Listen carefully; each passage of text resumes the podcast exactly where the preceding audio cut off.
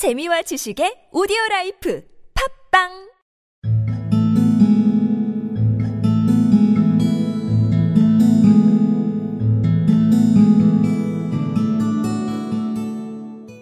The Gift of the Magi by O. Henry. $1.87. That was all. And 60 cents of it was in pennies. Pennies saved one and two at a time by bulldozing the grocer and the vegetable man and the butcher until one's cheeks burned with the silent imputation of parsimony that such close dealing implied. Three times Della counted it. One dollar and eighty-seven cents and the next day would be Christmas. There was clearly nothing to do but flop down on the shabby little couch and howl. So Della did it, which instigates the moral reflection that life is made up of sobs, sniffles, and smiles, with sniffles predominating. While the mistress of the home is gradually subsiding from the first stage to the second, take a look at the home. A furnished flat at $8 per week. It did not exactly beggar description, but it certainly had that word on the lookout for the mendicancy squad. In the vestibule below was a letter box into which no letter would go, and an electric button from which no mortal finger could coax a ring. Also appertaining thereunto was a card bearing the name Mr. James Dillingham Young. The Dillingham had been flung to the breeze during a former period of prosperity when its possessor was being paid $30 per week.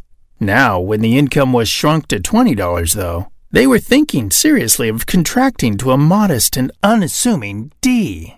But whenever Mr. James Dillingham Young came home and reached his flat above, he was called Jim and greatly hugged by Mrs. James Dillingham Young, already introduced to you as Della, which is all very good.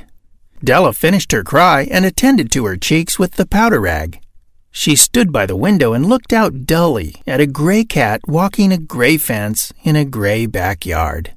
Tomorrow would be Christmas Day, and she only had a dollar eighty-seven with which to buy Jim a present. She had been saving every penny she could for months, with this result. Twenty dollars a week doesn't go far. Expenses had been greater than she had calculated. They always are. Only a dollar eighty-seven to buy a present for Jim. Her Jim. Many a happy hour she had spent planning for something nice for him something fine and rare and sterling, something just a little bit near to being worthy of the honor of being owned by Jim. There was a pier glass between the windows of the room. Perhaps you've seen a pier glass in an $8 flat. A very thin and very agile person may, by observing his reflection in a rapid sequence of longitudinal strips, obtain a fairly accurate conception of his looks. Della, being slender, had mastered the art. Suddenly she whirled from the window and stood before the glass. Her eyes were shining brilliantly, but her face had lost its color within 20 seconds. Rapidly, she pulled down her hair and let it fall to its full length. Now, there were two possessions of the James Dillingham Youngs in which they both took a mighty pride. One was Jim's gold watch that had been his father's and his grandfather's. The other was Della's hair. Had the Queen of Sheba lived in the flat across the air shaft, Della would have let her hair hang out the window some day to dry just to depreciate Her Majesty's jewels and gifts. Had King Solomon been the janitor with all his treasures piled up in the basement, Jim would have pulled out his watch every time he passed just to see him pluck at his beard from envy. So now Della's beautiful hair fell about her rippling and shining like a cascade of brown waters. It reached below her knee and made itself almost a garment for her and then she did it up again, nervously and quickly.